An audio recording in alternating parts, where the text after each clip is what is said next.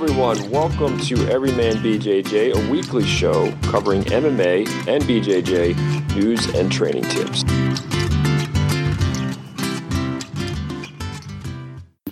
Good afternoon, Frank.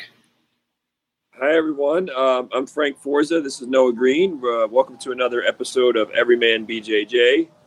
And Noah, I hope you can hear me. I'm outside today, and we've got like a little garden, and it, it's it's fall. It might be a little windy, so I'm hoping that wind doesn't obstruct. But this is one of my favorite seasons. You know, coming from the East Coast, from Maryland, you're a guy spent. You know, you're a, a Texas native, but you spend a lot of time in the East Coast. You love New York, and man, fall fall might be my favorite season, man. There's something about the like to me, fall is the most nostalgic, sentimental season with the with the I don't know why. I just so it's it's a mm-hmm. little bit nippy out here today, but uh but it's beautiful. So just just trying to capitalize.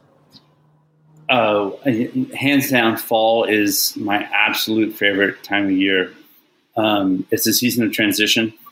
Um, and it, you tend to uh, have a summer full of memories, and uh, you, you start thinking about how, as the days grow shorter, and you know the night, nights go longer. Um, temperature starts to cool. It you know, and there's a you know if you're around trees and they start to produce the sap, and you start to smell the um, it's just autumn in the air. One of my favorite, absolutely one of my favorite uh, times of year up until um, probably the cold rains in November. Um, that's whenever I think I'm like, okay, I'm good. That's you know, then I know it's winter. So um, yeah, it's a, it's a time of transition. Um, we um, uh, we had a you know last night. I don't know if you uh, got to check up on any of the UFC 253. I was I was tweeting a lot on my personal uh, Twitter account. Um, pretty active on there yesterday. Um, it was it was good stuff. You know, I enjoyed watching the fights. There was a couple surprises. Um, let me switch gears real quick. Um, I don't know if I mentioned to you. Um, I've been having this like really nagging pain in my right knee, and it's um, you know I I suffer from sciatica and and and pain uh, from my back down to my uh, down to my feet with both both legs, and it goes all the way up to my neck. Um, so uh, at night when I can't sleep, you know, I'm, I'm, searching for like, how do I stretch out of this, or do I need to do some acu, uh, acupressure massage, you know, to try to release whatever muscle that might be pulling at uh, at something. And I've been struggling for a while um, with with this pain in my knee. And so so here's my knee. Right, let me uh, get this right. Um, sorry, this is really poor. So uh, my thumb here is on, is is you know like the interior side, and so pinky's on the um, outside, you know, the the outer side, and the pain is like right here where my pinky is. It's like it feels like a little pulling. Like if these are my bones, it's like a little pulling right there, like down here, and it's right the spot where my uh, calf muscle, you know, where your shins are it, it meets up and it's like right behind up in there. And I don't know what's going on. I've had x-rays uh, of the, of that knee. Um, and, and I've, the only thing I know that gives it relief is like if I sit, if I sit, it will come at me later and it's a nagging level five to six pain out of 10. And strange enough, there's only one stretch that I find that relieves that pain, and that's um, um, you know if you ever sit on the floor and if you have your feet out, uh, or, or, at least one foot out, and you stretch over like a side bend, and you re- and you stretch out that oblique. Um, stretching out the obliques uh, relieves the tension in that knee. That's the only thing that relieves the tension. Nothing else does. Um, so, anyways, just say that because uh, you know jujitsu, you know, over forty jujitsu, uh, you know, your your body's tightening up. It's showing its wear. It's got miles on it, and I, you know, this is a constant search for pain relief in a lot of ways. You know, like, how do I just You know, I'm looking to you know looking not to heal so much as to relieve pain. Um, you know, you got your black belt earlier at an early age. I, I'm still working towards mine. We we could we could take the whole podcast and stay on this one subject. By the way. Oh, I know. No, I know. I so I just wanted to share this, this with you. Yeah. Uh, I, I just want to share with you. Um, you know why I talk sometimes about yoga um, and my pra- my yoga practice is because it's a, to me um, my practice in yoga. There's certain things you get out of it that you don't get. Um, yoga is like a martial art you do unto yourself. You know, it's really like that. It's a relationship with your body, but you have to couple that. I, uh, what I find is you have to couple that with meditation, and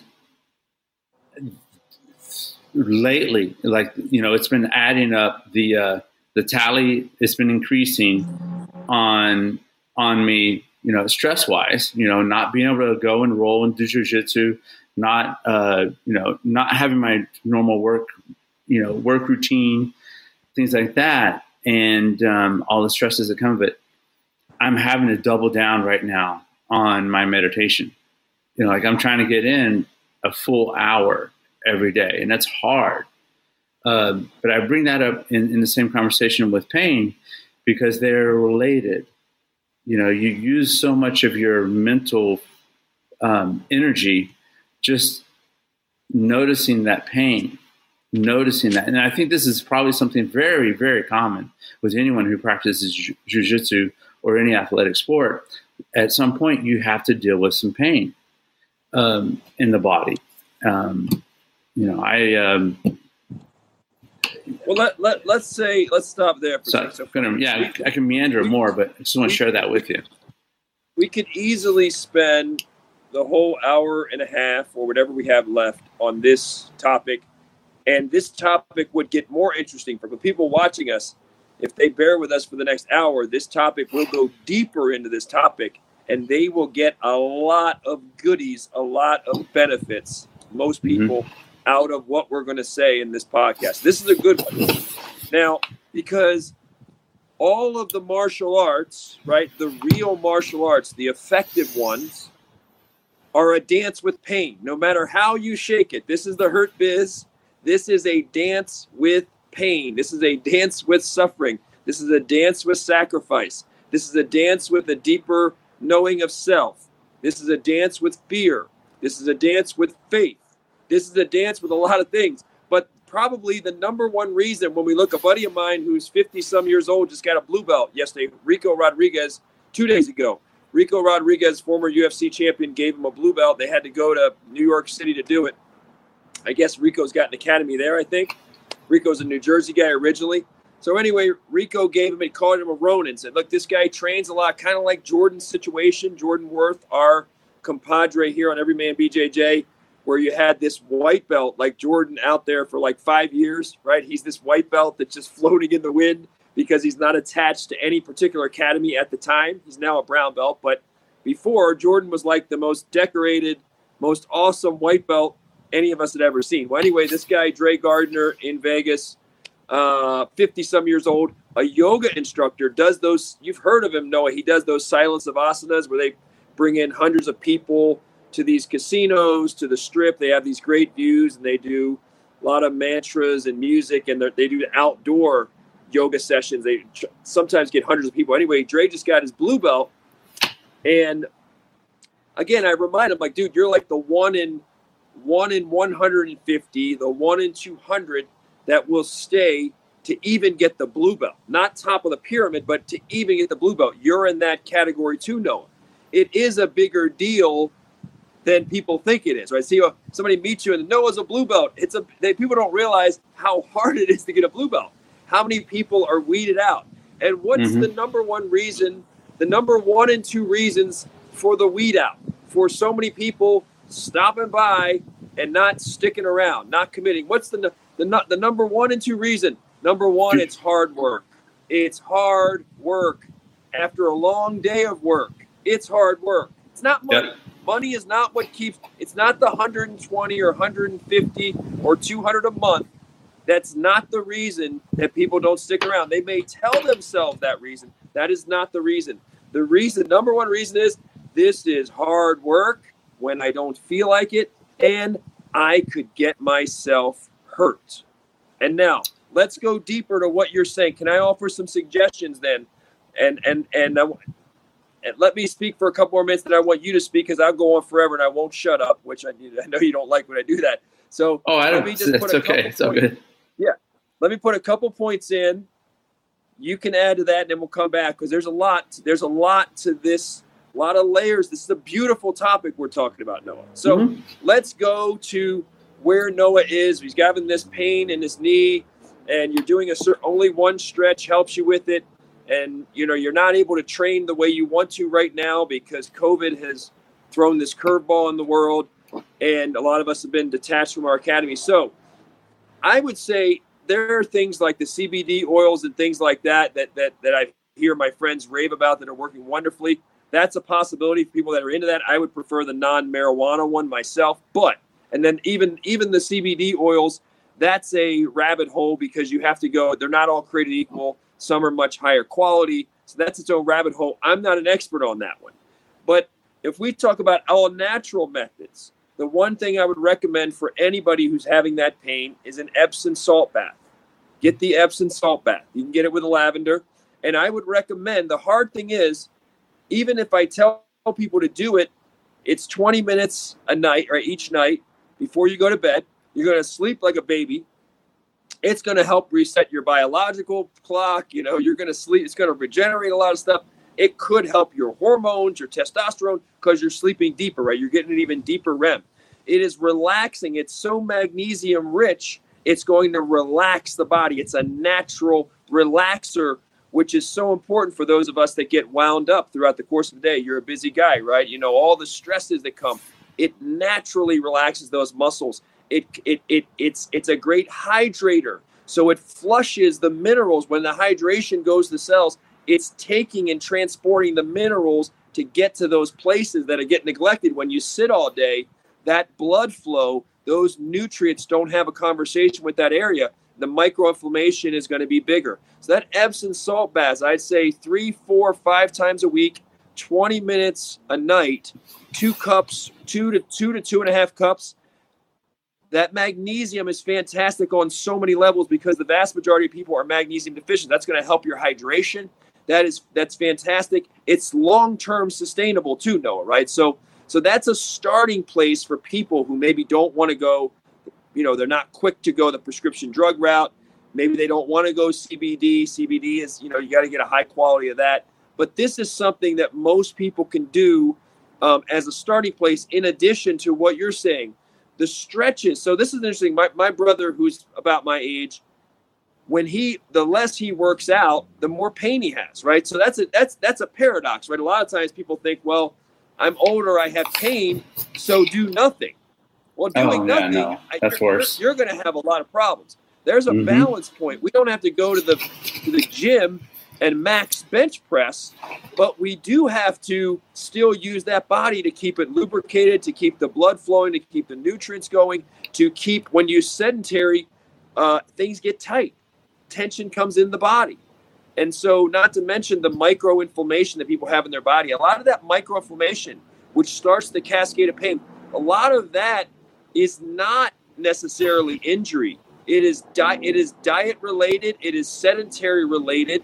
You can you can start a lot of inflammation in the body slowly just by bad diet, just by bad hydration, just by sedentariness. We're there, we're starting the cascade of inflammation, and inflammation is a precursor to pain. So, in other words, when people are not very physically active, when their diet and their hydration off, of course, when their stress levels are high, they're going to have a lot more inflammation in the body.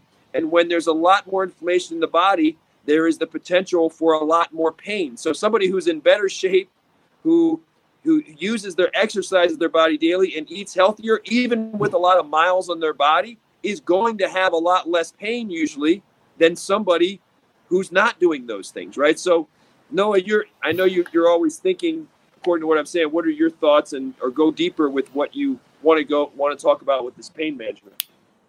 I there's no daylight of, of disagree, disagreement between us. You cannot, you know, there's no no question um, what you're saying. Yeah, you know, yeah, I've laid it out for you. It's been oh, we're many months into this pandemic, and it's, so it's been taxing on everyone on this planet. The, the pandemic.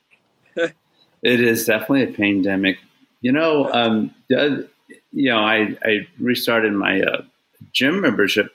You know, just a local gym, and uh, last I think it was Saturday, it could be Sunday, I don't remember. Um, I was, you know, working on um, the Bosu ball, and where you know, put the flat side down so you have the bubble side up, and all I'm doing is just doing my little, uh, my my little stabilization balance um, exercises. You know, first I get on there, and the Bosu ball has, you know, they have it, it, has rings around it that's imprinted over the uh, what looks like like a you know rubber, you know, the rubber top. And so uh, this is with shoes on. No, I take my shoes off, so I just have my socks. Uh, and you know, I'll work out from being a wide stance to bringing my feet together, and then you know, depending on how that feel feels, you know, I'll start to go in where I'm doing deeper squats. I am not doing active squats up, down, up, down, but I'm going down and like it's it's more like yoga uh, at a very slow pace. You know, where I'm working in the ankle muscles and getting the quads to fire up. And doing that requires a lot of stabilization in the abs and the back. You know, and it's you're working. You know, you, the, the you're working the uh, neuromuscular coordination and your spine is going nuts. And I know that because I did that, um, because I did that exercise, that fired up this sciatica pain even more. And um, I did do one Epsom salt bath this week. I need to get some cheaper Epsom salt. Uh, to to be honest, there's um, you know there's a um, Dr. Scholl's. I think it's like five bucks a, a bag. You recommend two to two and a half cups, I'd be going through a, that five pound bag pretty fast if I if I use two two and a half cups. Uh, but really, that you know, I didn't think about it. that's quite a lot of uh, of Epsom salt. Um, um, that's um, but you you recommend that much? Yes, you you know those float tanks that Joe Rogan. I, have done those float tanks. You know, Rogan has. I've always wanted to on his, on his podcast. So yeah, yeah, float yeah. tanks those float tanks are like literally like they've got like you know like hundreds of pounds of Epsom salt in there, right? So they've got it, it's like an ocean, right? It's not just the two, and that really and you know so you talk about the level of relaxation and and the amount of magnesium that the body is absorbing there. Um, the, the level of relaxation. So when you talk about this is the interesting thing, Noah just by relaxing you. You know how we talk about all the stresses of life. Just by relaxing you, guess what you naturally do? If we were to put you, you know, someone's some you go somewhere to whatever, if someone goes to a spa or you go to get a massage or you go you're in that Epsom salt bath. When you hit that level of relaxation, guess what your guess what your mind does? It lets go. It lets mm-hmm. go of all the things, the monkey mindedness, all the things we're worrying about, naturally in a state of relaxation, that's what we do. We let go. We just surrender to to the moment. Right? When you're when it's it's it's a contradiction. It's almost an impossibility to say, "Hey, I'm relaxed." and be thinking of a hundred things. It's almost impossible. Or to be stressed. Hey, I'm super relaxed, but you're you know, you're throwing things, you got you're short tempered. When that Epsom salt, for people who say, for people who would say to me, Frank, I don't know how to relax. My life is too fast. I would just say very simply, at the end of the night, before they go to bed, put the cell phone down, right? Put it on, turn the volume off, put it on airplane mode or something. Go in that Epsom salt bath for 20 minutes and just let yourself go. And after a couple minutes, it'll kick in and then you're going to sleep like a baby. And that habit, because you know, you and I have talked about sort of when we, when we roto rooter our life, we're like, look, for those of us when we're at a point where our life is in a mess, let's forget about jujitsu for a second. Let's just say when any of us feels like, man, my life is a mess, or I don't like these things about my life, right? Or I'm a high performer, but I don't like these things. I keep doing these things. And when you go and you say, okay, let's put our life under a microscope. Let's sit there like you do and a lot of really high function people do. Let's put down on paper. Let's map out the day from the time I wake up at 4:45 or 5 a.m. What am I doing? Let's not just 10 things, not just 20 things. Some people can fill that baby with 100 things, right? Very le- fine level of detail.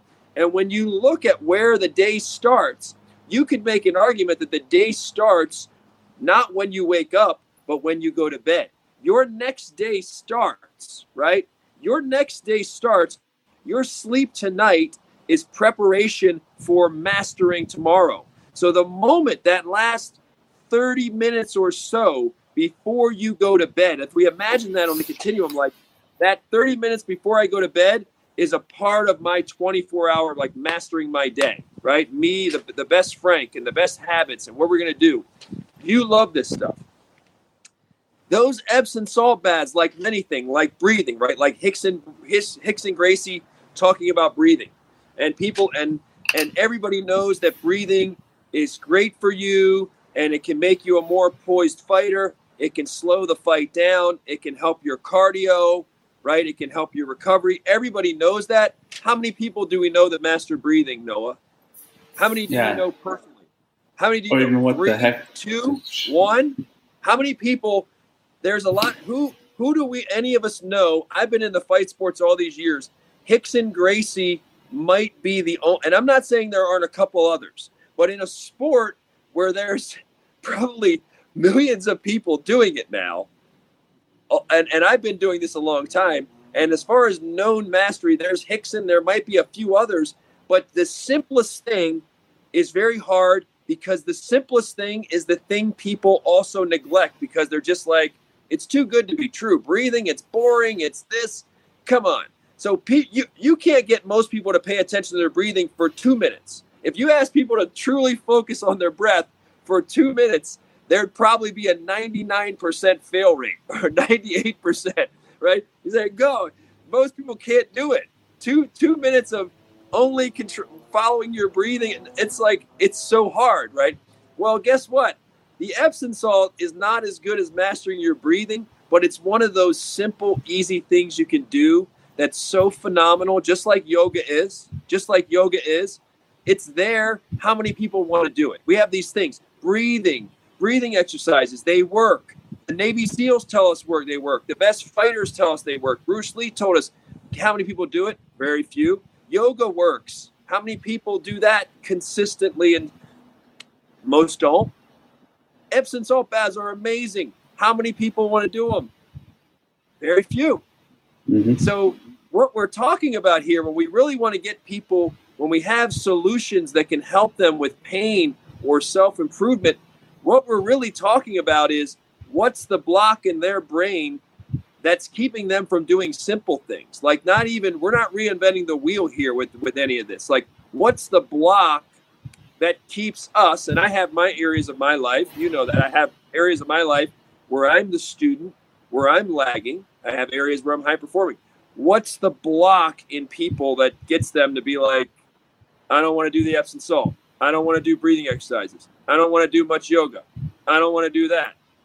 What's the block? I don't want to eat healthy you know, it's really roto rootering into our subconscious and saying, why you you know you've seen me around computers with some of the things that are easy for other people, and and I, and they're not easy for me, right? And and and and and I get I get annoyed or whatever by it. But what is that block for any of us? And say, why can't I spend five minutes a day, just five minutes a day, working on my breathing? And if I worked on my breathing, Noah, for just five minutes a day, that would help my breathing throughout the day because even if I wasn't conscious, by consciously paying attention to your breathing for five minutes, it would help you through the other the rest of the day, subconsciously you would breathe better than you otherwise would breathe just because of five minutes. It would have a carryover effect.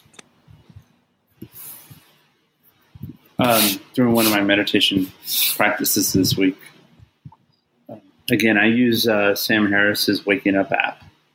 Mm-hmm. Um, and I, I, have the paid version, uh, just, but it, it's the same uh, pretty much the same. Anyone can get it, get access to it. I, he's had a policy. I don't know if he's changed it, but he's had a policy of you know if you if you cannot afford it, you know just write an write an email and they'll give you a one year free um, access to it. And um, I want to bring this up because I want to I want to talk about the particular uh, the meditation changes every day. There's a 10 minute and a 20 minute version. I, I always use, I, I just default automatically to the 20 minute because I think that uh, as much, time, you know, I need as much as I can get. And there's, you know, yeah, yeah. Well, I wasn't going to bother you about your uh, angle, your, your camera angle perspective there, but I love. Sorry, buddy. Is that a little better? you could, yeah, that's good um, what, what's important is not the medium, but the message. you like that? Yeah. Um, and this particular you're getting, practice, you're getting a lot more comfortable on camera now. Now, Noah, you know, in the beginning, you're getting, you're, you're, we're starting to see new, um, a new evolution of your, your, your camera prowess and presence. Oh, oh, this is me saying stuff. Yeah, I don't know. Well, l- let me go in because I'm a little bit in my head right now. Um, pain does that to you. um, the one of the meditations this week. And I want to share this with you because, uh, you know, I I think that it's interesting to share with you uh, some kind of like magic that happens. I'm going to share this with you because uh, I have a couple things to say about it. But the practice that, that, that this particular night that I sat down to practice um, is you just, if I can have anyone who's listening to this right now, pick a spot in your field of view right now and just notice that spot and and just in just the moment I say the word blink, stop looking, stop thinking about looking at that spot, but thinking about you as the viewer from what you're seeing. So your entire field of vision and try to see out, but look in to your perspective, what you're viewing. You as the viewer, blink. And so Sam Harris, as he's saying these things, he would say, blink. And in that moment, as your monkey mind gets distracted, go back to looking back at you by looking out. That is such a weird and startling thing to do. You start to really practice it and practice it some more. And just say blink. And every time you know you have this little you know word, it brings you back to you know like look back you know as you're looking out in that space see the watcher the yourself it's that it sounds like is is it is it a form of i know it's a form of where you're placing your focus your awareness but is it is that sounds almost like a neuro linguistic programming technique where you're just you know you're you're triggering you have a word or a phrase that triggers a whole uh, a certain feeling or a certain emotion or a certain state of being, yeah. state of mind. I don't. I'm not qualified to to to really classify whether he's doing that or not. But he does it yeah. through the snap of his fingers. But I use the word blink just uh, just because you know what what he's his intent and the way he explains it that that he wants you to change that perspective from looking out to looking out, but looking back in. Um, do, not to do that gradually, but to do it instantly, immediately, and in the time that you hear the, you know, the the word, you know, or the the, the signal blink, And um, so I was doing that. And there's a thought process that I fall into sometimes. Um, and I want, and this is why I'm introducing this. And it has a lot to do with pain, by the way.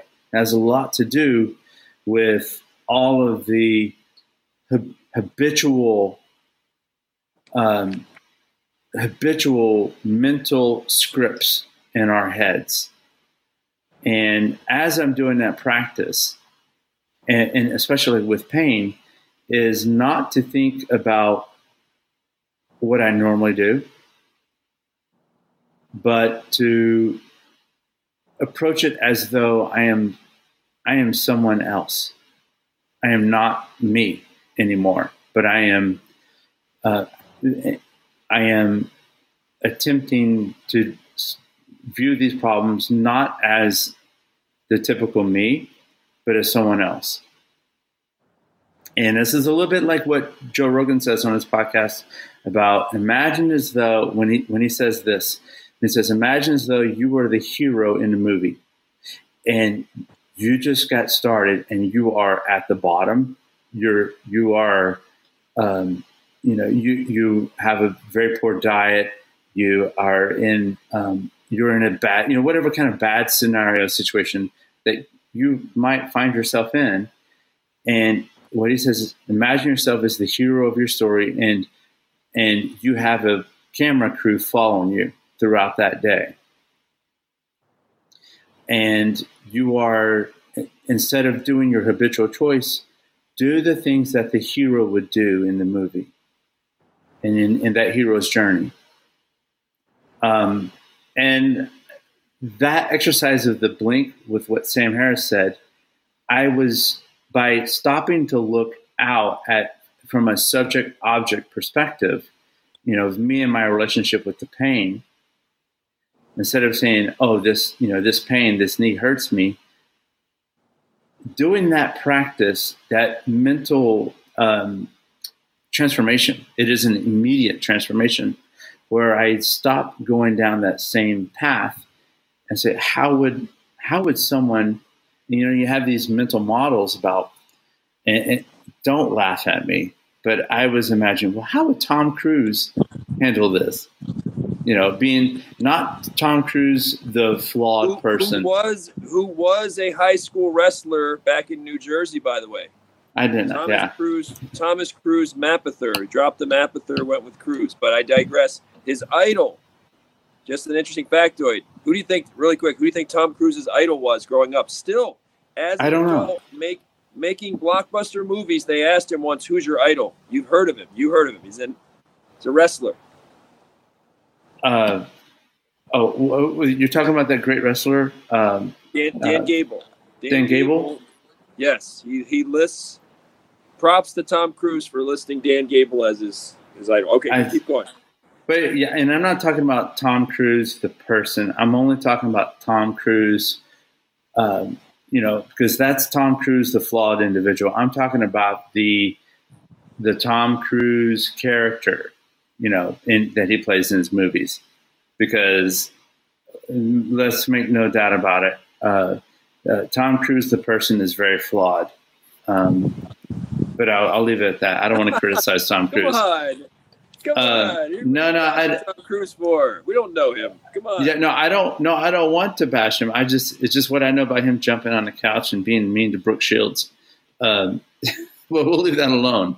Um, uh, so, anyways, all, all, I'm saying is, you know, taking together with what is Joe Rogan's advice, and, and you know, we're smashing it together and saying, okay, you know, if I'm in pain and I do this meditation, you know, like Sam Harris meditation, and then I'm also stacking with that as my, you know, this is a stack. You, you know, in tech, um, in, in, information technology, you have your tech stack. You know, which is like, well, I have uh, this kind of programming language with these kind of apps with these kind of, to do certain things. You know okay, what a stack bring, is. Let's bring. I'm coming. I'm coming. Stand by. To every yeah, man, to every man. Every coming. Man, I am. Yeah, no, no, I am. I'm coming right back to no. A, a stack is is like what's your you know some people talk about different stacks and you're stacking things if i'm stacking uh, my meditation layer with my yoga layer to address the pain you know because i'm doing jujitsu well there's a mindset thing that i'm also you know like referring to here and it's that instant flip of looking out but looking uh, uh but of rewriting the script instantaneously and picking a character to do it. This is um, so. By the way, this this has been done, right? This has been done. The Greeks did it. People did it in with religions. They did it with Christ mm-hmm. as a you know emulate, do as Jesus would do. Uh, Elvis used to talk about being the hero of everything he ever saw. He said that at acceptance speeches, and yes, it is it is a technique, and uh, it can certainly uh, help a lot of people. Um, some people would say not Elvis wouldn't say just do what the hero would do. He would imagine and he would imagine himself as that hero, not just copying the hero or emulating, but actually being. That is that is Elvis. Mm. Let me go to something though that I think. So I gave a, a number of speeches on pain and pain management that I saw that worked for me because I had my own you know, when I've said this before, when I got my black belt, I was at a loss for words in the moment that I got it. And I was speechless. I was literally speechless. And I, there wasn't, you know, it was one of those moments where, um, it's amazing how it was almost like every all those thousands of hours on the mat like it's like my brain had this memory of those thousands of hours and it had the memories of of, of driving home and the inner monologue of how much longer can I do this? I mean, am I going to be yeah. able, literally, literally, people will think I'm exaggerating. I'm not exaggerating when I can say that when I had my neck surgery and I had a titanium plate in my neck, which I still have, C6, C7, okay, a steel plate in the neck like that, that, that they went through the front. There were many days where I was like, what's my life going to be like at 50? Am I going to have to use prescription drugs? Am I going to have to have pain? Am I going to have to stop exercising? Am I going to have to lit, sit at my computer as a writer and live with pain? This is a real thing. This is not something that was just fleeting. I was worried. I was concerned. Am I hurting my future by the training that I'm doing and the things that I'm doing? Am I hurting my future? I want to live a long life. I want to do a lot of things. I want mm-hmm. my body, my vessel to work. That was there, buddy. That was and so getting the black belt was like, it was like there were, it's like you're, it's like if you're swimming and you're lost at sea and you feel like you're drowning and you're fighting, you're swimming and you're doggy paddling and you're waiting for the right wave or the right thing that's going to take you into the shore and it doesn't come and you're sitting there. There's times where you think, should I just, you know, am I going to make it back? Am I going to make it back into shore? Am I going to make it? Right? Am I going to, am I going to be able to do this? Was this a bad idea? Should I go back? You know, should I go to where I'm swimming to? Should I go back? Whatever. There were so many of those moments, and and deep in my soul, even though I, like a younger Frank would have earned that black belt fairly easily. I was just built and wired like so hard nosed. If I had started jujitsu when I was nine or ten, you know, you trained for ten years, bro. My body was built for that. I didn't start till I was 30. I already had neck problems. I already had a 27 inch scar down my right leg. I already had a lot of injuries. I already had a lot of shoulder problems and finger problems and and rib, you know, broken ribs and things. I already had a lot of injuries before that, before I even started. So, and I had already pushed my body. So, so what I would say that worked very well for me, and yoga touches on this. It touches on this. The question that a lot of people have to ask: There's different types of pain. Some pain, acute pain, is very real. If I punch the shed as hard as I can right now, that's probably a bad idea. And I'm betting that most of us, including elite fighters, including the elite fighters, if we punch the shed as hard as we could, I'm betting something in the hand probably breaks or is messed up for weeks. I would bet that with almost anybody, no matter how elite.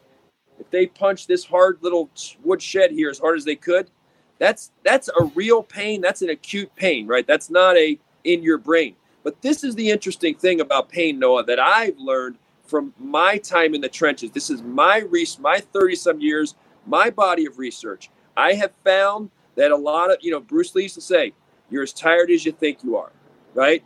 That applies to pain as well, meaning you are a lot of times as hurt as you think you are, with the exception of those acute injuries where you broke this or you tore that or your hand or your shoulder hit this hard or your shoulder came out of socket.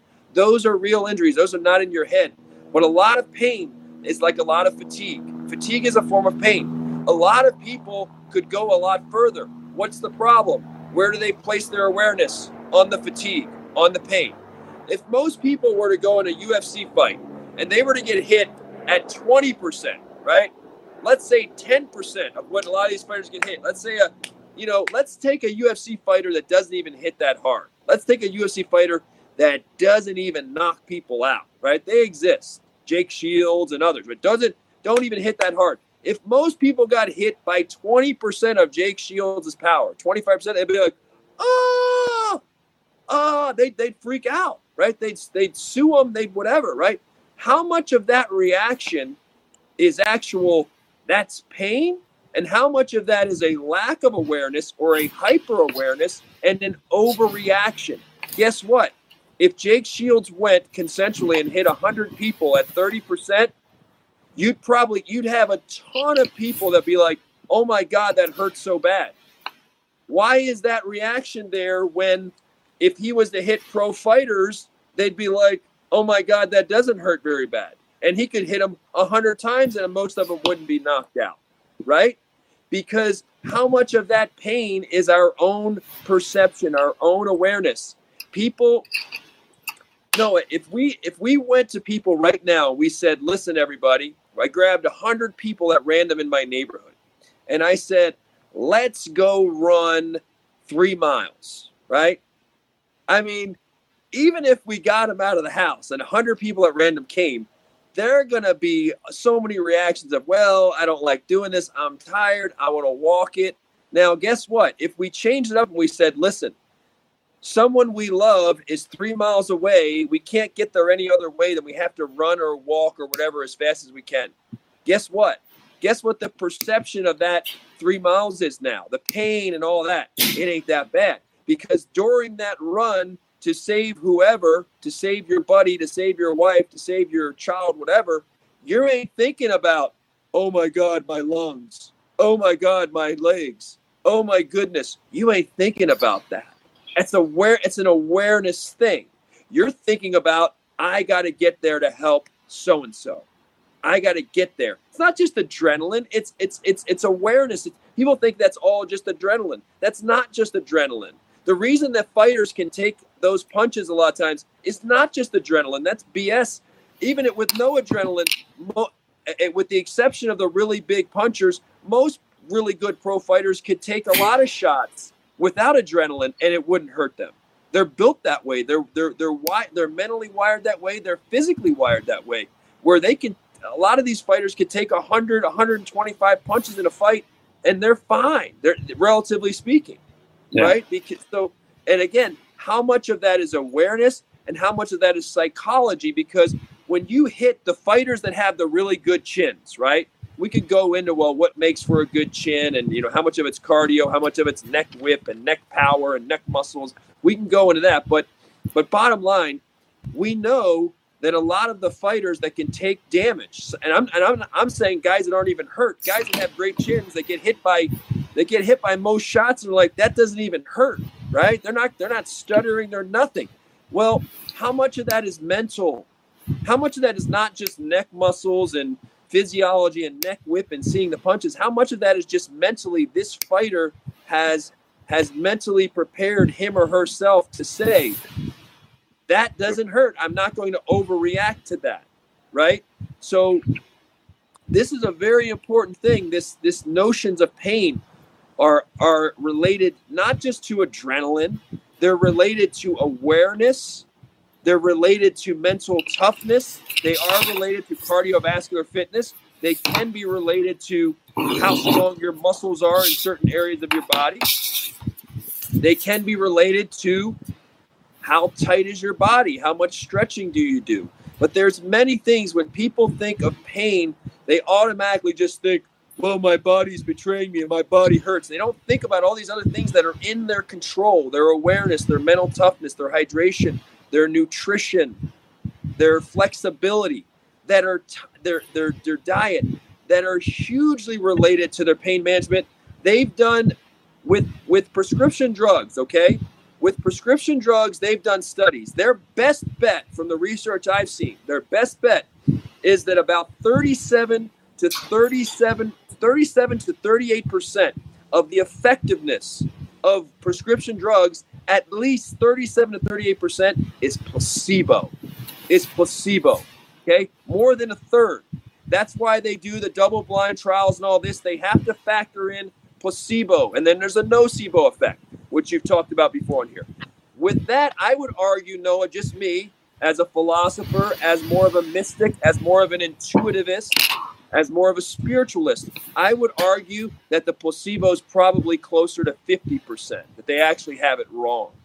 If that's true, that at least 37 to 38 is placebo, and someone like me says they, that's even wrong, and let's say half of it, well, when you start getting into pain, I would argue that even more than half of that is is is psychological. It's awareness, it's diet, it's those things. It's not, oh, this is just my body's just no it's not that's not it, these are very in general i would say pain in general is a very manageable and controllable thing in general without prescription drugs just by the things that i'm talking about. That's been my dharma my truth in this martial arts and wrestling dance that i've had for 30 some years now.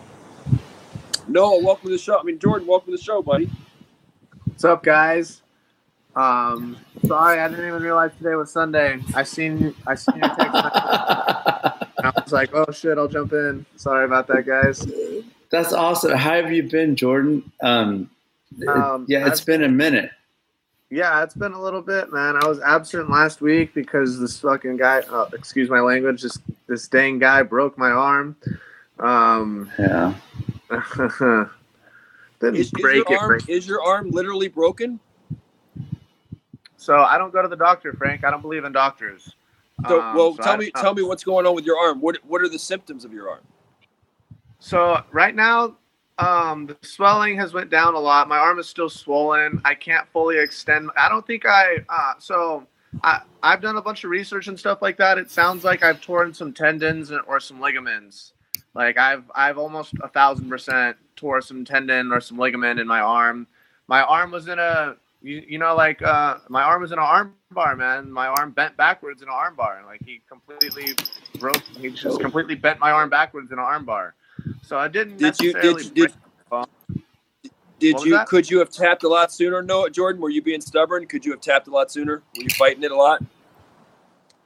Mm, I suppose. I mean, it was it was in a heat of the moment type of thing, Frank. I definitely wasn't being stubborn like I was being a little bit stubborn because money was on the line, but like the situation, how it happened, I slapped hands with the guy. We tied up. Um, we wrestled for just a little bit. I pulled guard and I tried to enter into Ashi, which I do countless times. I've done thousands and thousands and thousands of times. But I, in the heat of the moment, I like and like back. I don't know, man. I just could not get woken up. Like I just felt sluggish. Uh oh, we lost his audio. Hey George, we lost your audio. Lost your audio, dude. Can you hear me? Uh, we'll bring it back in. Um, yeah, let me let me let me add to that for a second. So when I was a white belt, I want to tell you about one of the worst injuries I ever had in jiu-jitsu. Um, let's see if he comes back here. There he is. Let, let, let Jordan continue. I'll tell you about. I'll I'll tell people about the, one of the worst ones I had, which is similar. Go ahead, Jordan. Welcome back, buddy. Hey, um, can you see me? Okay. Yeah, you're good. Yeah, yeah, you're there. Up. we go. All right, see me. All right, so yeah, so like I'm saying, I, I do this Ashi entry like a thousand times before. I left my arm behind me. Uh, jeez, and now it's echoing on me. Yeah, Um, getting a little this one bad more time. Sorry. Okay. Okay, that's cool. And I got this kitty cat coming into the scene as well. Hey, Yeah. this place is, you know, we don't, we don't, What- our podcast cat- doesn't have to be cat's name? What's your cat's name, Noah? Bo is in Boudreaux. How do you spell it? B O, like, but Boudreaux. Well, Boudreaux, I was thinking like B E A U X, like a Louisiana oh, spelling. yeah, yeah, B O U, Jordan's on B O deck. U, B O U. But uh, yeah, he's a. Yo, he yo. had another name, but I changed it. Um, when I Can you guys hear? Yeah, you're good now. Yeah, go ahead, fire away, man. I'll if I wave my hands, you'll know that I lost you again. All right, so yeah, I do that Ashi entry. I never leave my arm behind when I do the entry. Um, I've done it a thousand times in training. People have tried to jump on this armbar of hundreds of times. I've never once gotten caught on this armbar ever, ever, ever. I know the armbar entry is there, but I've I've never once gotten caught in the armbar entry. People have tried to take it in the past, but I've never I've never left my arm out there in training before. Unfortunately, this day I was just operating kind of sluggishly. Um, and for whatever reason, I left my arm behind just a little bit, and you cannot leave your arm behind. The dude's a black belt world champion. His name's like Manny Marino or something like that. He's uh, the instructor at Aries BJJ. And Manny snatched my arm up, man. My arm was completely like when he took my arm. It's not like I had to defend it, and like my arm was like curled in. My arm was ex- completely extended out when he snatched the arm. And so and and so like let me let me try and uh, give some visual representation here. So, let's see. My hands. Where my hands are. Okay. So my hand was fully extended, Frank, and my I reached out to try and grab my hand, and I was I had my hands on like the underside, like this, and I was trying to recurl my arm to me. You know what I mean? But since my arm was already extended, and I was my other hand, my free hand was on the under underside of my knuckles. If I would have let go to tap, my arm would have uh, pretty much I was doing an arm curl and I had my hand underneath my knuckles. So I had like a double arm curl going on. So my arm was somewhat structurally enforced where I thought it wasn't going to break.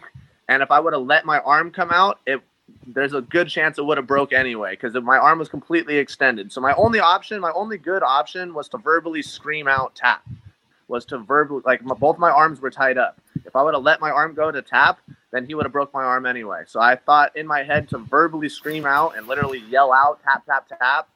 And I just didn't want to do that, man. I just I just didn't want to do that. So I just tried to turn into him as hard as I could. And as soon as I tried to turn into him, my arm plat snapped. And as soon as it snapped, he he he knew he broke it. He got up. He was like cringing. He was like, "Oh my god! Oh like oh my god!" He was even more freaked out than me. He like he knew he broke my arm real bad. But yeah, man, it is what it is. We live. This is a this is a herp sport, man. Sometimes you break. Sometimes you get broken. You can't make mistakes at the black belt level. I was competing against a black belt in a black belt tournament. You can't make mistakes like that. You have to be ready to go. And I was not ready to go, and I made a mistake, and now I have to live with the in- injury and the consequence.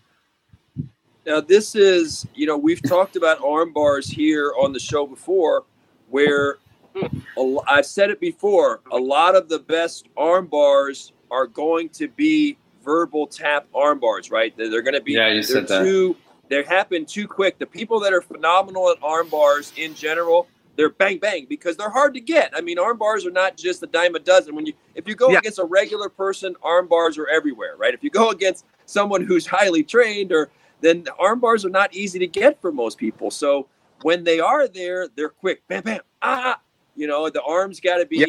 got to be so extended.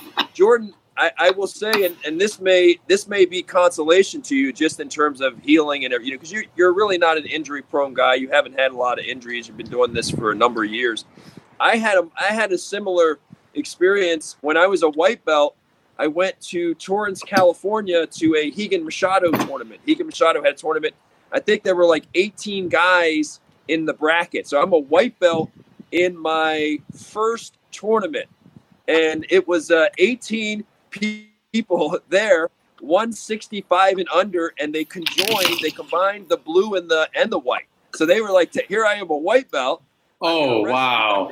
Right? They throw me in with all the blue belts, and they throw me in with guys that are like 15, 20 pounds heavier too. Right? So now the good news was I got five matches that day. I got as a white belt, bro. Imagine this in 2003, 2004, you get five matches in a tournament. That never happened in 2003, 2004. The sport wasn't big enough, right? Yeah, that's so, a deal. Not like, not like Mikey Musumeci. Really quick, when Mikey Musumeci was going to tournaments as a kid in Florida or whatever, they said they would sign little Mikey up for like four different divisions, and he would be doing four divisions simultaneously. They would call him onto one mat, he would compete. Then, like a couple minutes later, they'd call him to another mat, then they would call. He was in four divisions. He told me that. Mikey said there were tournaments where he was in four different divisions. They were just he was just running, you know, crisscrossing the mats all day, like getting all these matches in. Right. That's how you produce a Mikey Musumeci. But anyway, I go all this way. I get five matches in. One of the guys I faced was a blue belt named named uh, Nam Phan. Now Nam Phan fought in the UFC. No, Nam Phan. You had a match against Nam yeah. Phan.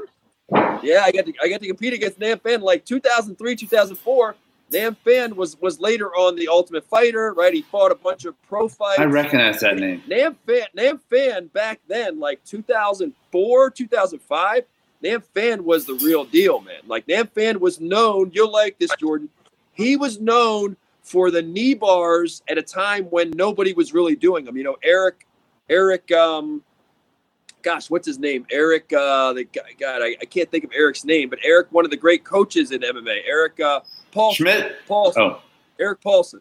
You had guys like Erik Paulson and Matt Hume, but you didn't, and you had this, you had the Sambo guys, but in jujitsu and submission grappling, you didn't have the heel hookers, you didn't have the knee bars. Well, guess what? Nam Phan had a nasty, awesome knee bar, man, back then. His knee bars were awesome. He and he would get them from weird places, kind of like with the guys with the heel hooks. The great knee bar guys get those knee bars from weird angles. You have this false sense of security. So I went to face Nam Phan, and uh, I had won. I think I won. Yeah, I won three matches that day. I, I went up losing two. I had I had one. That was a hard day. So so this is what happened. I won three matches. I won three matches. Then I had to face Nam Phan. We were the semifinals. So Nam Phan, I, I face him. I go out. No, I'm a wrestler. I'm like, I'm going to take him down, pass his guard, do whatever. I go out. I double leg Nam Phan. I pick him up. I pick him up nice, right? Boom. I didn't slam him, but I picked him up. Boom. Nice, man. Nice. Looking good. Look good for the camera, right? For the for the video. Take him down to the mat. As soon as I hit the mat, boom. He he swings in to an armbar scenario. He's got he's got my arm now, and what do I do? Wipe out Frank, not knowing any better. I do what you shouldn't do, which is instead of staying on the ground, and you you were talking about the word earlier, stacking him, which is what you should do. Stack him and keep your arm here. When you're when you got a guy with arm bar, you want to try to keep your arm in here, even when you stack him and you want to stack him. And you want to slow exit the arm bar. You can do the hitchhiker and all that. There's a bunch of things you can do, but one of the common would be the hitchhiker. Well, the hitchhiker wasn't there. My arm wasn't extended.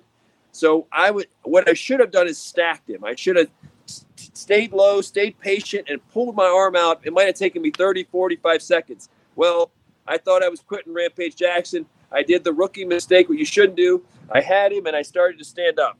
I started. To Oh up. my goodness! My arm is hanging there. Nam Phan's 165 pounds, big legs, big tree trunk thighs, and the referee can hear my arm popping. So I didn't even hear it because I did have the adrenaline. So I didn't feel the pain. I would not tap. I knew I was supposed to tap. I, I had been training jujitsu for six, seven months. I knew I should have tapped. But I was so I was so pissed off and I was thinking, man, I'm gonna get out of this and then I'm gonna beat him, right? The referee, I didn't tap, I didn't verbally tap, I didn't physically tap. The referee heard the arm and stopped. I didn't say anything, stopped it right? Mm. So I I leave the mat and and now I'm aware of what just happened. I didn't realize in the heat of it that that my arm was being popped, whatever. Well, anyway, yeah. they give they give me yeah they give me a bunch of ice. This, this is a true story. They give me this a is... bunch of ice, and I'm and I'm and I go up in the stands, right? And I'm pissed. I mean, like I'm Jordan probably was too. Like nothing so personal mad. against Nam Phan's, I was but so I was mad. pissed. Yeah, right? Personal. I had won. Yeah, I won three matches. I wasn't thinking he's a blue belt, he's Nam Phan. I was pissed. So I'm sitting there icing my arm. They come up to me like, how's your arm? I said, yeah. I said, listen, this is double elimination. I want my next match. I was three and one. I'm like, I want my next match. Like, are you sure? Your arm got popped. The referee. I said, no, I won't call my name when that next match is up. I'm in. So I had another match on that popped arm. Right. Go. I went out there. That was a heartbreaking loss. I was winning that match two to nothing. Took the guy down, and got caught in a triangle at the we like you know in the UFC where there's the dude there's the last like you know there's the last six seconds literally bro. Like that one that one would eat at me. I should have I should have got passed out. But anyway I got caught in a triangle. So I went back. So th- this is where I'm going with this story for for Jordan. I had you know we drove back to California. I was living in Utah. So we drove back. Took us seven eight hours to get back that's a longer drive back. When you when you lose it's a longer drive back. When you get your arm popped and you can hear and, and now it's starting to swell up it's a longer that that seven hour drive back might as well be you know 40 hours driving back. Because a lot of stuff goes through your head. You're like man what did i do? How, like jordan is probably thinking how, when can i train next? Right? How long am i going to be out how, how's yeah. my arm is my arm going to heal is the damage worse than i think anyway this is the point of the story the next day, that thing blew up on me. That thing was like, you know, it was like this, man. Like that thing blew up, right? I couldn't, like Jordan described, I couldn't straighten my arm. That thing blew up, man. And I had to keep icing, icing, icing. So it took about two months. So I was about 30, 31 years old. It took about two months for that thing to heal to where I felt like my arm was back. But this is the point I want to make to people. Guess what? Knock on wood it's very hard to catch me in an armbar ever since then. That's the one thing it gave me. The one thing it gave me, Noah. It it from that day forward, okay? I missed time training. From that day forward, it was infinite even as a white belt, it was infinitely harder to get me in an armbar. That did wonders that moment. Short-term pain it you know i still trained around the injury but i couldn't train the way i wanted to train for the next two months but that created an awareness in me of my arm the, that consequence that dance with pain it wound up being wonderful for me in terms of art best thing the best thing for my armbar defense was getting my arm popped i'm not recommending that for everybody else but getting my arm popped helped my armbar defense and awareness exponential. Because I said from that point on, when people catch you in arm bars, it's you. It could be devastating because they're so fast. Because when they're good, they're fast. So I realized, man, if you don't get good at defending arm bars, man, you sometimes they're just so fast. You're gonna you're gonna be having your arm popped. I didn't want that. So I started really paying attention to armbar defense and armbar awareness, and that is that's how the sport can work in funny ways, right? You didn't know it at the time; it sucked, but it, that was the best thing that ever happened to me in, in terms of raising my awareness and getting. And I think the same thing. I think Jordan is probably going to be a lot harder to catch in an armbar moving forward. Can you hear us, Jordan? You can't. We can't. Jordan, can you hear us? Jordan, can you hear us? Oh man. Hey Frank, on your end, can you raise your camera? I, it's cutting your face off. We're looking at your midsection. Now, can you see me? Uh, yeah. Well, it's just not that good there. Yeah. It. May have to. Yeah. Yes. That's it's it. not working. Jordan says Jordan sent a message on the platform. He's trying. He's Jordan is trying to get his uh, to get his to get his uh, technology up and running here. There you go. That's much what's better. Up, brother? Hey, what's our what's our time like right now? No, we've been we've been going for a while. Well, yeah, you know, and it was great to um, have Jordan pop in. Um, he's having some difficulty here. Um, it is uh, it's 38 past the hour. If we can go for another 15 minutes. Really? Yeah. Uh, well, we got we, we got the top portion of Jordan's head. Now we got there. We go. Jordan, how about now? I think this is a no go for Jordan today. Jordan, anything? Bueller, Bueller. All right, let, let, let's go. We can't we can't deny our, our viewers. They deserve every minute. Come on, Jordan. Come on, Jordan. All right. I hear nothing. Come on, Noah. Let's go. All right. It's a two man show. That is that is the universe's way of saying it's, it's a two man Yeah. show. That's the way out. Let me. I'm just gonna text him real That's, quick that- and that's, just say, how, that's how the universe speaks. That's how that's how we when it when it speaks we must listen. the universe speaketh. Oh, come on! You, you're killing me with this. "Yeah, we." we back.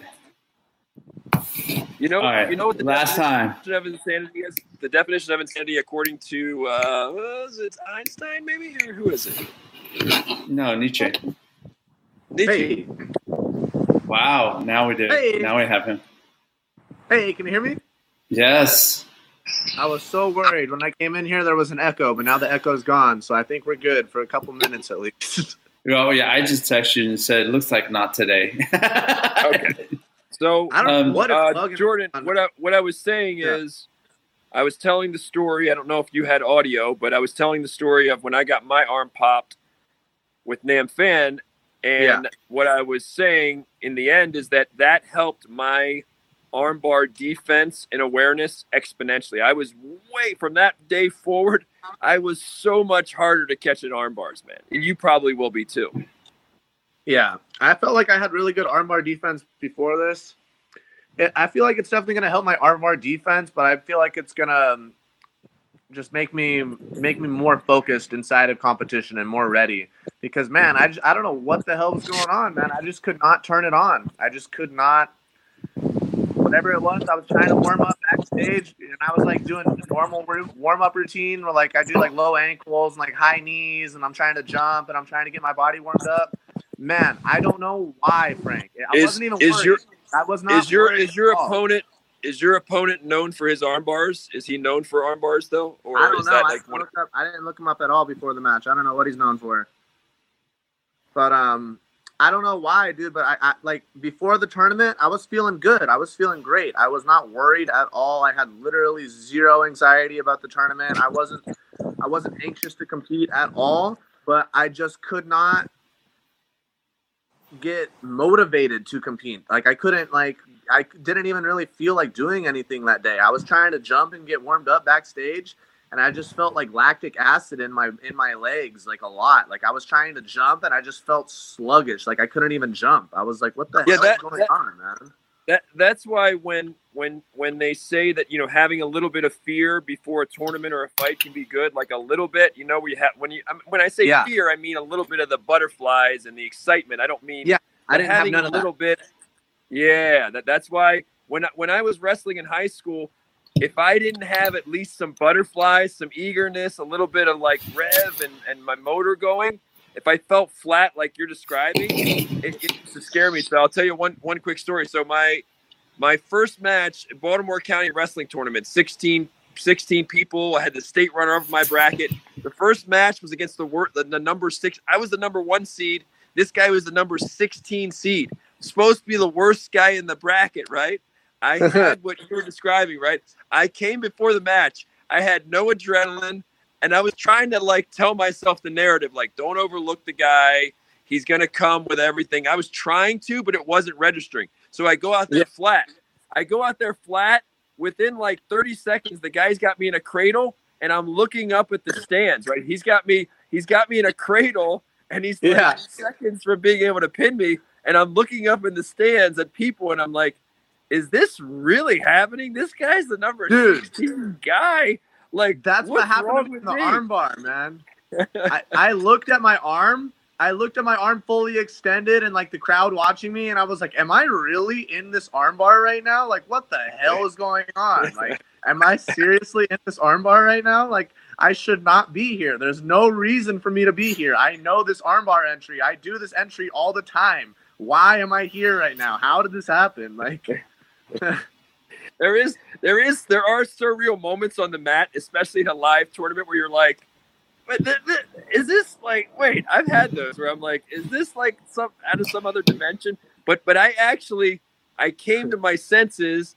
I got out of that little cradle. I got out of bounds and then I and that woke me up, right? Once once I came back and I was like, this guy's for real, like, and I woke up and I did what I needed to do. But there's uh there's definitely um you know th- that's a very concerning thing when you come out flat like that, brother. When you when you come out yeah. flat and because you want to have like you know you kind of want to have something going on inside because that tends to raise our awareness up, right? We tend to be more, you know, you're flat, yeah it's um yeah that that that I, I'm always aware like that's why like so when when you're younger see in the old days in the tournaments like even IBJJF you'd go to some of the tournaments you would have to wait like three hours they would call your name right Frank Forza whatever Jordan Worth and there were times they'd call you in the deck you'd make the wait you would sit there warming up for three hours. I'm not exaggerating. Oh, one yeah. time I had th-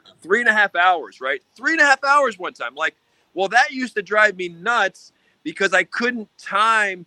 Because once they take forever, at some point you're just like, I don't want to warm up again. And then you sit for yeah. 20, 30 minutes, you get cold, and then they come and call your name, and you're thinking, damn, I feel flat now, right?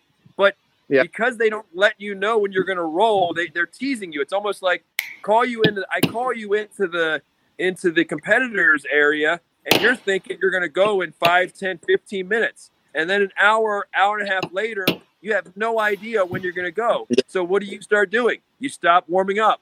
And then when they finally call your name what happens? You're flat. You're yeah. totally flat. And that's the worst. And that's what i hate when tournaments do that to the athletes. The athletes should have an idea of you're up in 15 minutes, you're up in 30, so that you can time your warm up. That's the beauty of UFC. With UFC, they know when they come to get you, it's like you're after this fight. Like you know what you know how to time your warm up accordingly if you're a UFC fighter, ah. right? I mean, there's no mystery. Um, yeah, I agree with that, man. Sometimes they have you in the bullpen for way too long. I, I think it might be getting better now because they just have so many athletes that um that I actually had one tournament UFC Grapplers Quest which I like and I, I enjoy that tournament but um I had one of those where I waited for so many hours that I just gave up and I I had to leave. I was like, I had to go. I just can't. Like, I wanted to get a match, black belt too. I wanted the match bad, but at some point, like three three hours and something, I just tapped out. I'm like, bro, like no, man, I, I, I felt like a sucker, man. I was like, this is yeah. like, and they kept, they kept telling me, they kept telling me, oh, it's coming up, oh, it's coming up, for, for, you know, every twenty minutes, oh, it's coming up. I'm looking, I'm like, dude, it's three and a half hours, man. And I left. That, yeah. that sucks. That sucks because you get excited for those, for those, um, you know, you get excited for the for the, the the one good thing though, Jordan, since you're competing, the tournaments are the ultimate in giving you feedback to fix. Like you can go to practice and people can learn I need to fix this, but the tournaments and the live competitions or if somebody's a fighter, that's the ultimate in learning because it, yeah. it just accelerate it accelerates your learning so much. You know, you're gonna learn the counter to the move that you lose to in a tournament. You know, you're going to remember that like it's etched, it's like tattooed to your brain, right? If yeah, you're in training, sometimes people don't pay as much attention to they as they should. But if you're competitive and you're going there and you're getting, you know, embarrassed or beaten or tapped, whatever, you pay attention exponentially, man. It just it just tattooed on your brain like, okay, I can't do that. Jordan.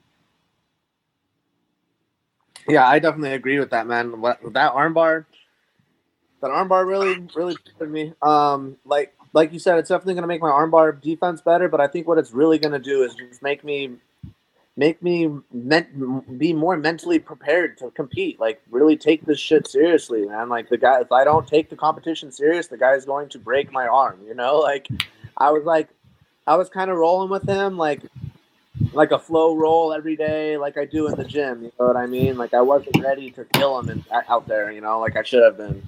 So I just gotta, I gotta make sure that I do not make any mistakes and that I am constantly on point because, especially at the level of competition that I'm at now, I can't, I can't be making mistakes. You know, at the white belt level, you can make lots of mistakes. Blue belt level, you can make lots of mistakes. Purple belt level, purple belts make all sorts of mistakes.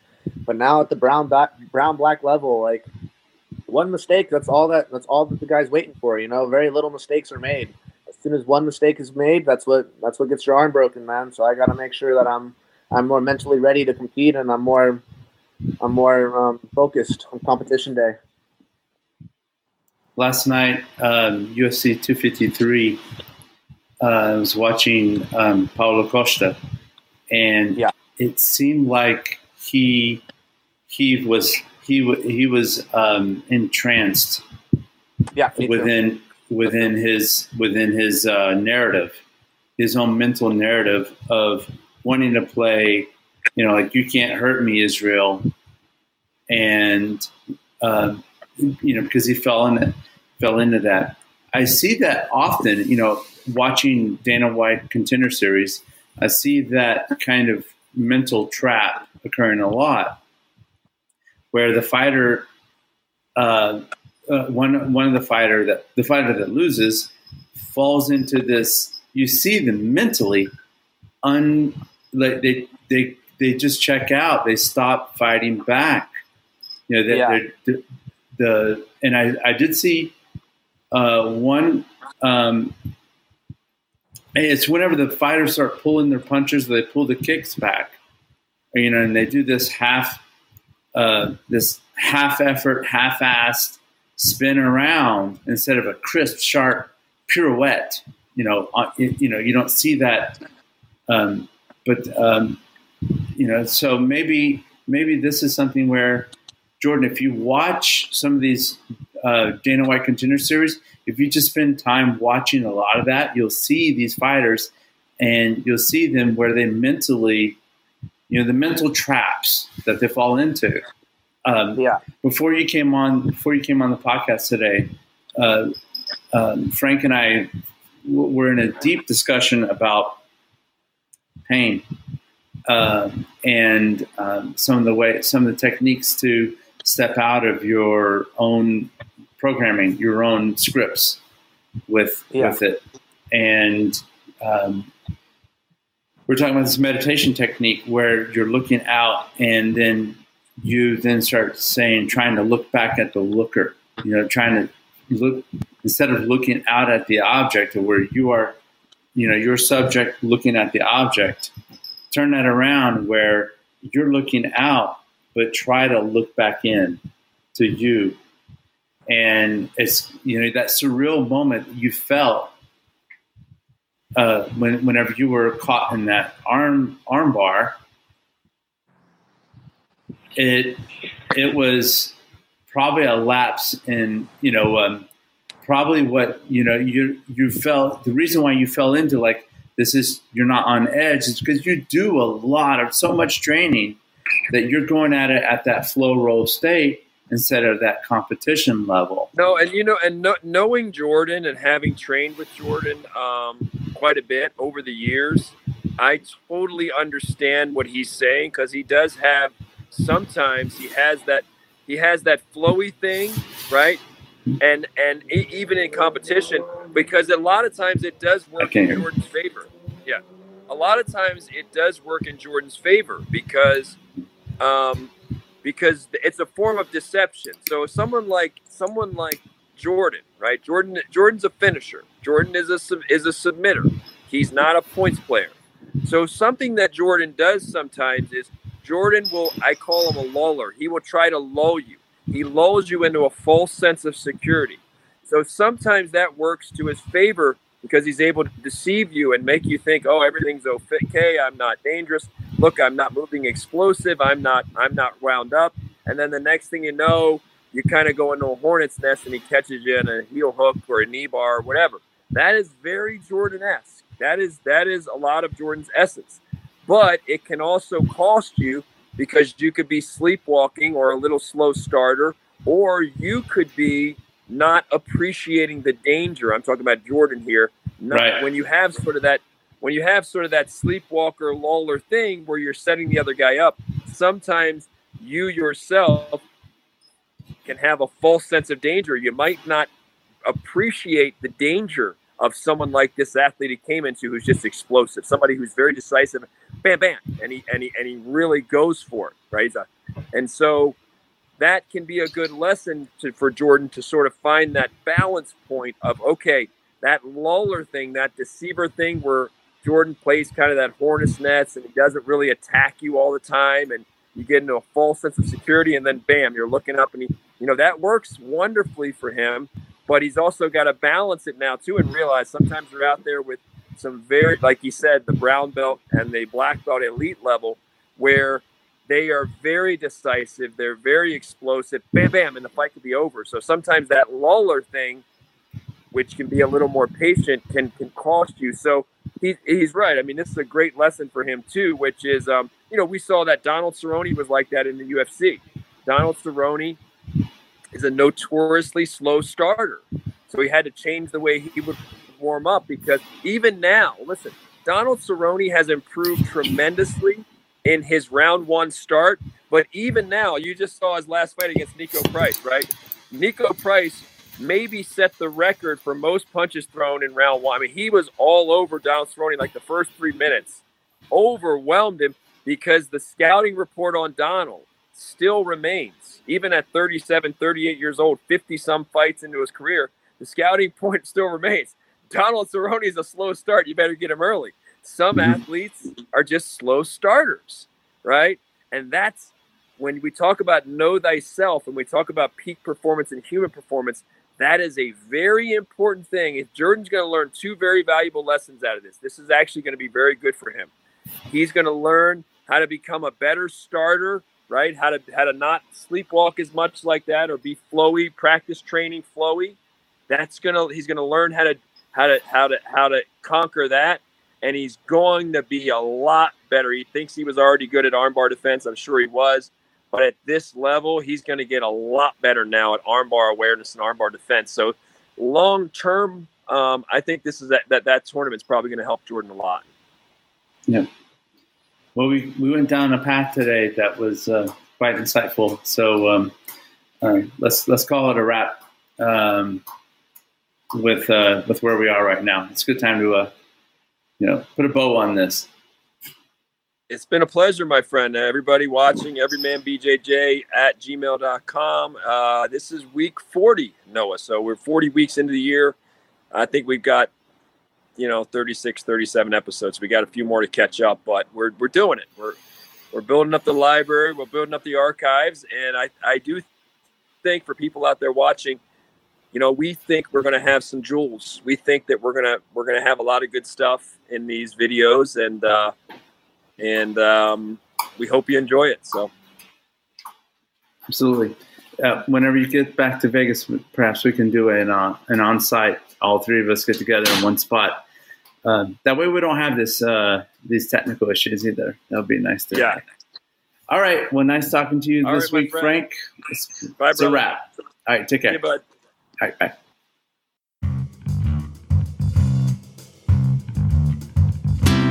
That's it for today's episode of Everyman BJJ. Thanks for listening. Look for new episodes of Everyman BJJ every week, wherever you get your podcast or at everymanbjj.com.